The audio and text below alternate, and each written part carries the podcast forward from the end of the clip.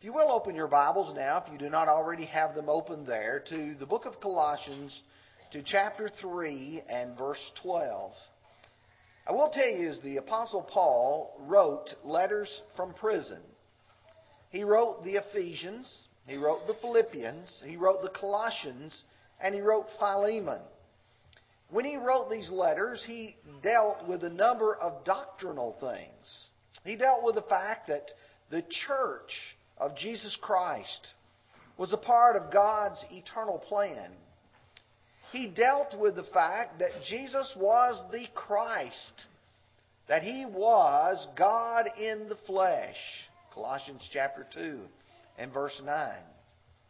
But in each of these letters that he wrote from prison, he not only dealt with doctrinal issues, but he dealt with practical Christian living. How you and I ought to be aspiring to lead very godly lives in a world that is full of sin and darkness. He did not want us to allow sin to inhabit who we are. A couple of weeks ago on Sunday morning, we discussed the book of Colossians chapter 3 and verse 1. If then you were raised with Christ, seek the things that are above, where Christ is, sitting at the right hand of God. Set your mind, set your affections, set your thoughts on the things that are above, where Christ is. You and I need to realize that this is a call to live a higher life. Now, there's a particular thought in verses 12 through verse 15. And so I want to focus your mind by asking a question, as I have in each one of these lessons. Do you remember your childhood in the springtime getting a new set of clothes? Now, I'm going to tell you what sticks in my mind. I try to use illustrations that mean something to me, and I think they'll usually mean something to others as well. I can remember being a little boy, and I'm guessing probably 5 or 6 years old, because this sticks vividly in my mind. My mother bought me a sailor suit. One of those where you had the flap on the back and everything. You could either get a blue one or a white one. I got the white one. At least it was white for a little while. But I can remember that new set of clothes, how special they were. I can remember how crisp and white that little outfit was. The reason why I want you to think about that is because in the previous lesson, the one we studied last Sunday morning, we talked about Paul in that lesson saying how important it was to take off.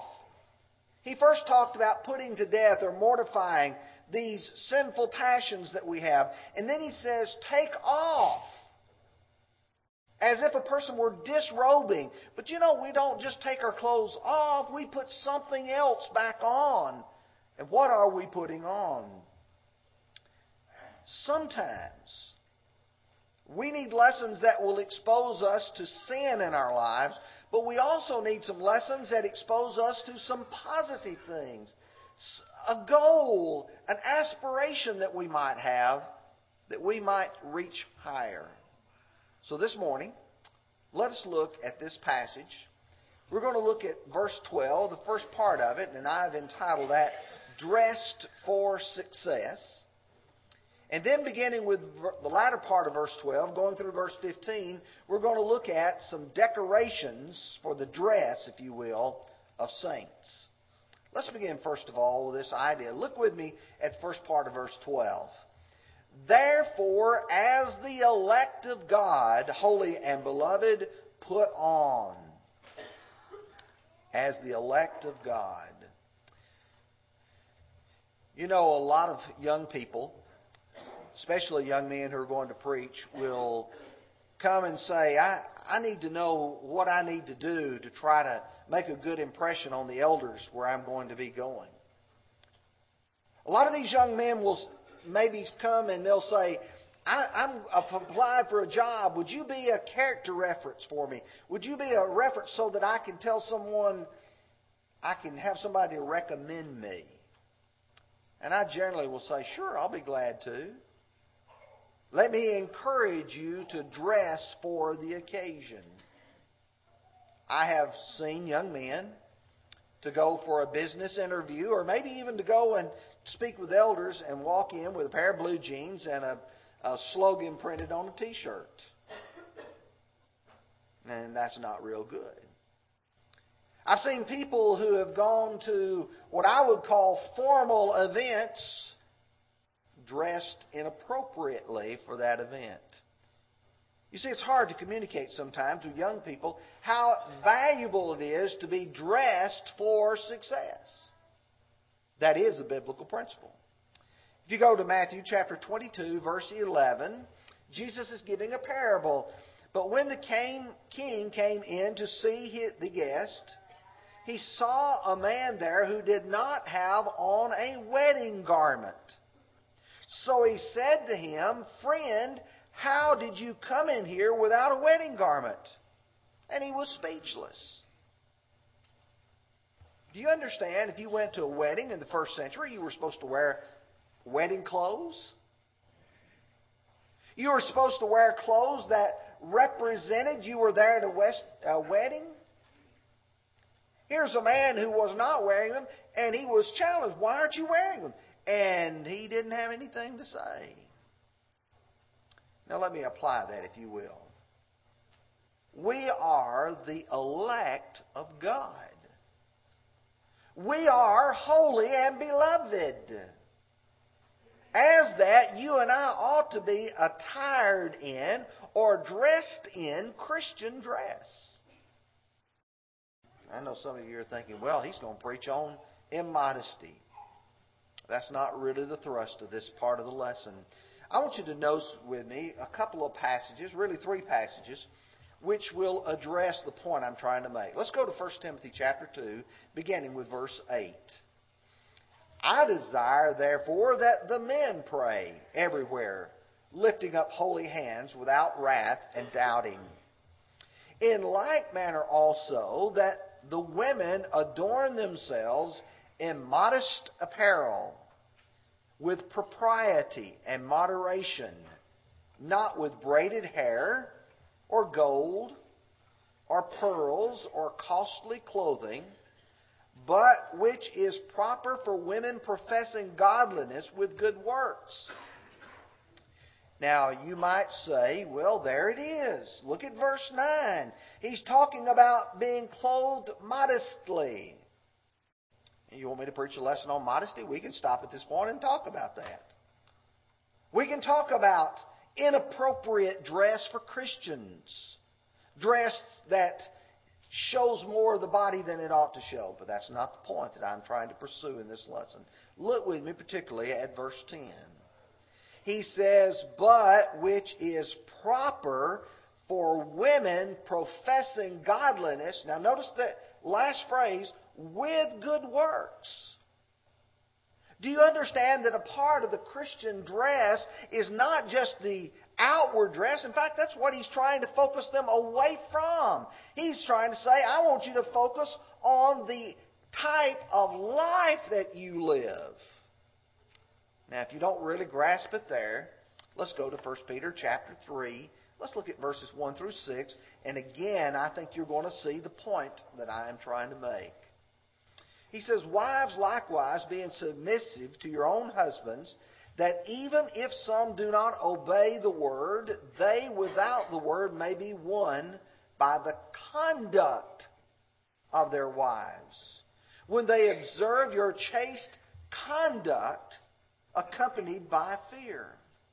Do not let your adornment be merely outward, arranging the hair, wearing of gold, putting on a fine apparel, but rather let it be the hidden person of the heart, with the incorruptible beauty of a gentle and a quiet spirit, which is very precious in the sight of God.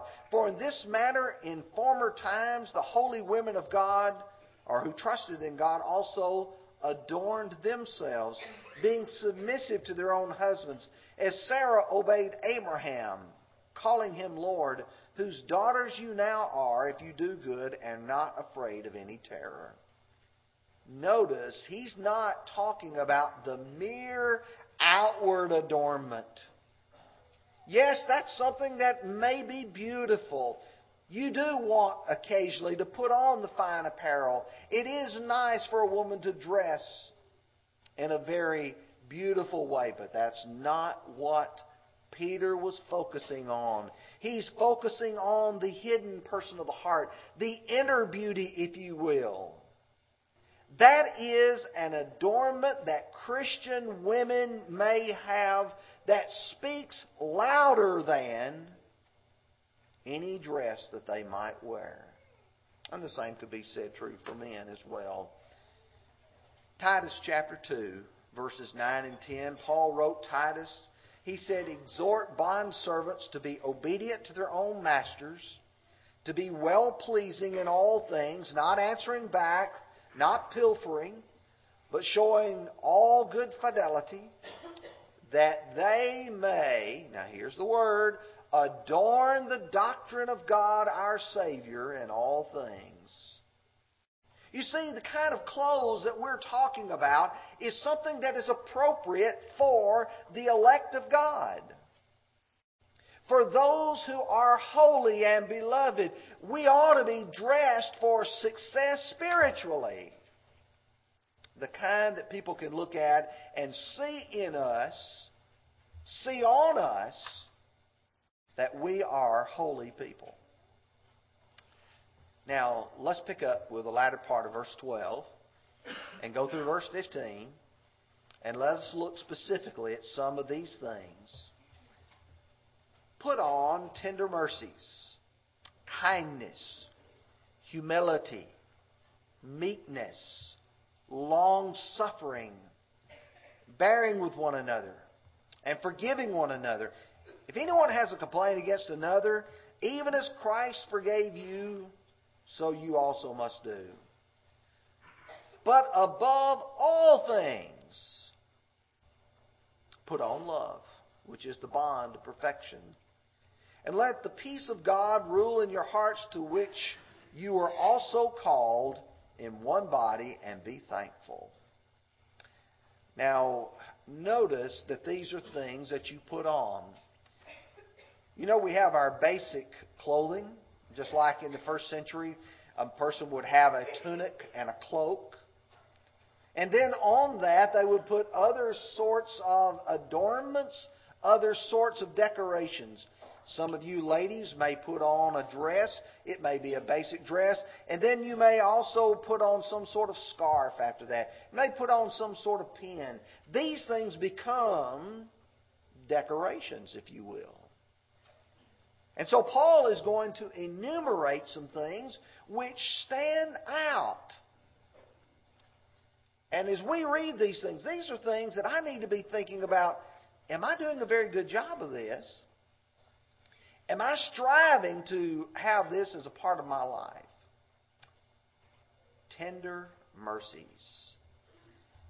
Brother Jeff read from the King James earlier, and you noticed the word bowels of mercy. The word, the New King James translates tender. The King James translates bowels, refers to those vital organs. We tend to think of the bowels, we think about the colon, but literally the word referred to the liver, the stomach, the colon, the part of man. And we shouldn't think that's odd, because we use the word much the same way. If someone wants to talk about the seat of their emotions, we don't say bowels. We say our heart. We say, I love you with all my heart. Really? That organ that's inside your chest that pumps your blood, that's what you love with?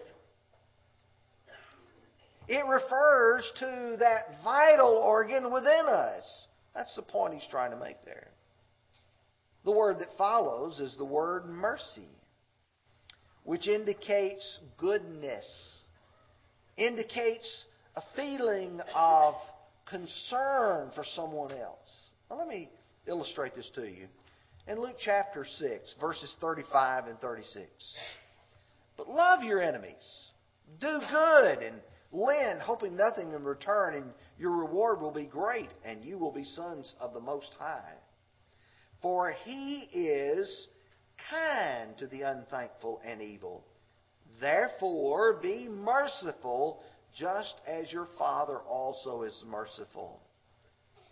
In the heart of God, in the bowels of God, if you want to use that word, into the tender mercies of God is the fact that He looks at other people and He treats them good regardless of the way they treat Him.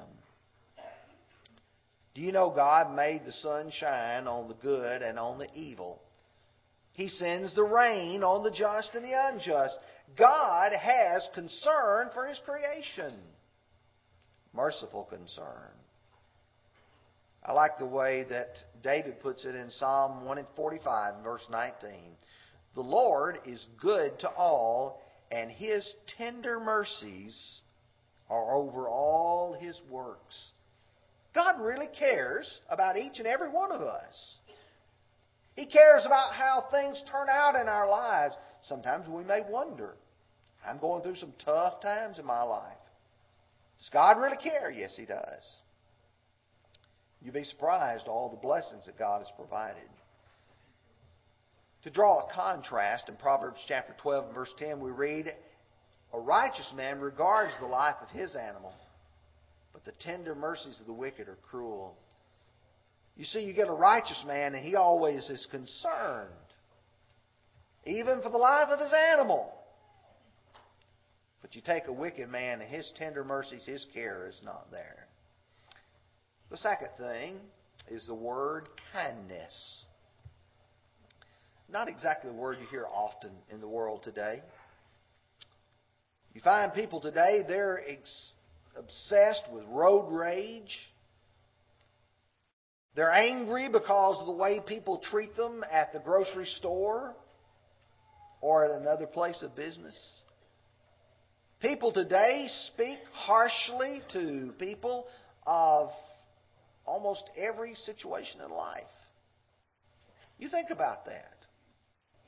How long has it been since someone has shown some kindness?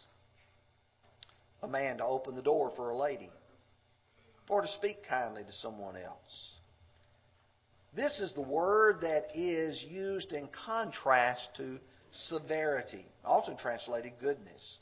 For instance, in Romans 11:22, therefore consider the goodness and severity of God on those who failed severity, but toward you goodness, if you continue in His goodness, otherwise you will be cut off. The word goodness is the same word for kindness found here in Colossians chapter 3. I think about the book of Ephesians, so many ways it is expressed there. In chapter 2, verse 7, that in the ages to come He might show the exceeding riches of His grace in His kindness toward us in Christ Jesus. Or maybe the passage that is even more familiar, be ye kind to one another, tender-hearted, the kind of goodness to one another. I've got to move on. Number 3 is humility. This is the attitude that says, I'm not better than you, you are better than me. Your wishes, your desires must come before my own. I must love you more than I even love myself. When Paul wrote the Philippians in chapter 2 and verse 3, and this is a consistent theme that runs throughout all these letters that he writes, let nothing be done through selfish ambition or conceit. But in lowliness of mind, let each esteem others better than himself. Lowliness of mind. This is where I do not think too highly of myself. To think humbly. And say, well, I don't know what you're expecting me to do with that. In the context of Philippians chapter 2, he goes on to explain. He says, have this mind in you, which was also in Christ Jesus, who existing in the form of God did not consider it robbery to be equal with God, but made himself of no reputation. The American Standard more accurately says, he emptied himself. Jesus took off all the glory and the grandeur of heaven, and he made himself of no reputation. He humbled himself, that Paul goes on to say, to the point of death, even the death of the cross. In Ephesians 4, verse 2, Paul would write, with all lowliness and gentleness, with long suffering, bearing with one another in love. It is hard to find people in this world today who are lowly, who are humble, who are kind. Number 4, meekness. This is a unique word in the Bible. It's used in secular literature a lot. It describes when a man is taking an animal and is taming it, breaking it, if you will.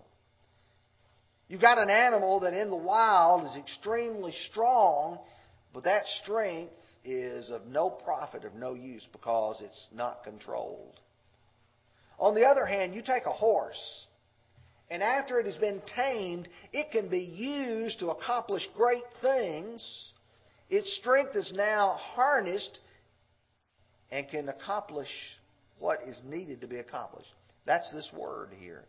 It's where you take all that wildness and you bring it to tame, to put that strength under control. Now, everybody who's a Christian ought to be a strong person, strong in the Lord.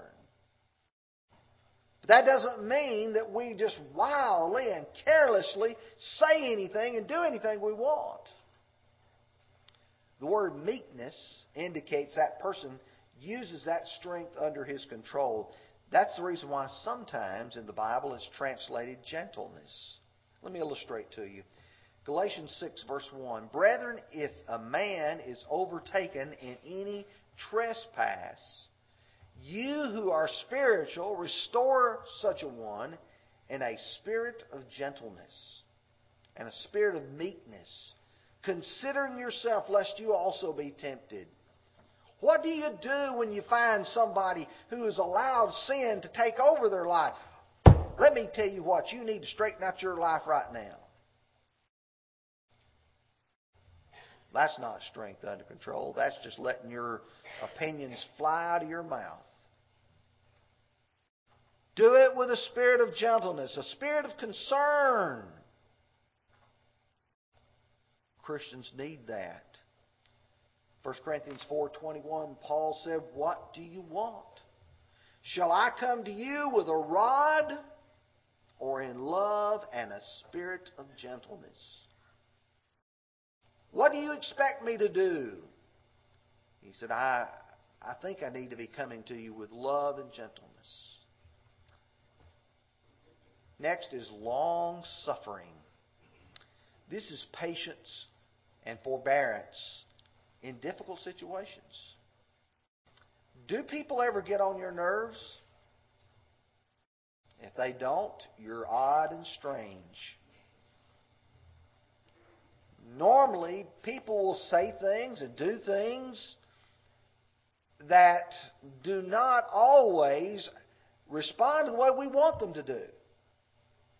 Sometimes situations in life are hard and difficult, and people are hard and difficult. Listen, as Paul describes God toward him. 1 Timothy chapter 1 and verse 16. However, for this reason I obtain mercy, that in me first Christ Jesus might show all long suffering as a pattern to those who are going to believe on him for everlasting life. He said, look at me. Look at the long suffering that God expressed toward me. Here is Paul, also called Saul, And they laid the garments of those people who stoned Stephen at the foot of that young man. Here's the man who would travel to foreign cities all the way from Jerusalem, all the way up to Damascus in Syria to try to find Christians, to put them in jail, to compel them to blaspheme. God was patient. He endured with Saul during that period of time because he knew that Paul was a man of good conscience.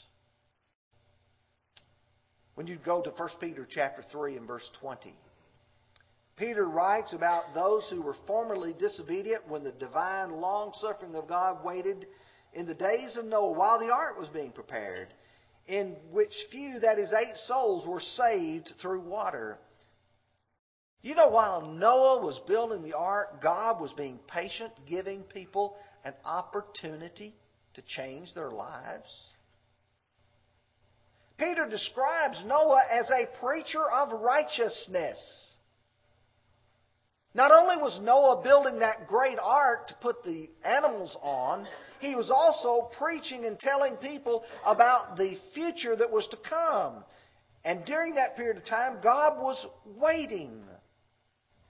And if you notice, Peter's going to use that same illustration by saying, the Lord is not slack concerning His promise, as some count slackness, but is long-suffering toward us, not willing that any should perish, but that all should come to repentance.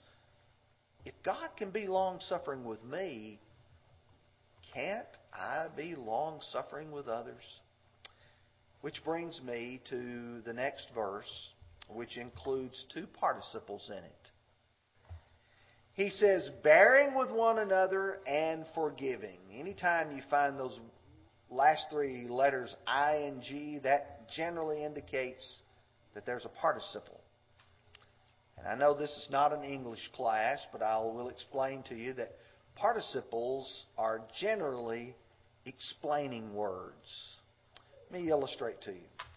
Matthew 28, verse 19 says, go therefore and make disciples of all nations, baptizing them and teaching them to observe all things I have commanded you. Baptizing and teaching is the way you make disciples. You put on all of these wonderful attributes, adornments, and then he comes and explains bearing with one another and forgiving one another. That's really what it's all about. It's about the way you and I treat with one another. If I look and I've got a problem, let's use the word he has here. If anyone has a complaint against another, what do I do? Do I go and I beat you over the head with it? He said, even as Christ forgave you, so you also must do. I've got to have this attitude that I have to seek your highest good. And so he's going to go on and explain here in verses 14 and 15 of Matthew 6, for if you forgive men their trespasses, your heavenly Father will also forgive you. But if you do not forgive men their trespasses, neither will your Father forgive your trespasses. And in, again, Luke 6 and verse 37, forgive and you will be forgiven. And above all things, put on love, which is the bond of perfection. When you say above all things, you've got to take everything that's been above that we've talked about here, and you've got to put love right up there at the top. You've got to ask the question, why? 1 Corinthians chapter 13, verses 1 through 3 says, though I speak with the tongues of men and angels, but have not love, I am become a sounding brass or a clanging cymbal. And though I have the gift of prophecy and have all understanding and all knowledge, and I have all faith so that I can remove mountains, but have not love, I am nothing. And though I bestow all my goods to feed the poor, and though I give my body to be burned, but have not love, it profits me nothing. He said, if I don't have love as my motivation, I can do a lot of things, but they don't have any profit whatsoever.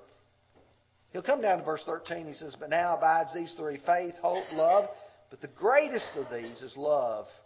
And why is because it becomes the bond of perfection. The word bond there is the word for glue. You want to know what keeps us together? What makes us strong as a body of Christ? That bond of love. You remember John chapter 13, verses 34 and 35? Jesus says, a new commandment I give you, that you love one another as I have loved you. By this shall all men know that you are my disciples, and that you have love for one another. That's what holds us together. And he says, let the peace of God rule in your hearts. The peace of God. Peace, perfect peace. Calmness. With God, with myself, with another.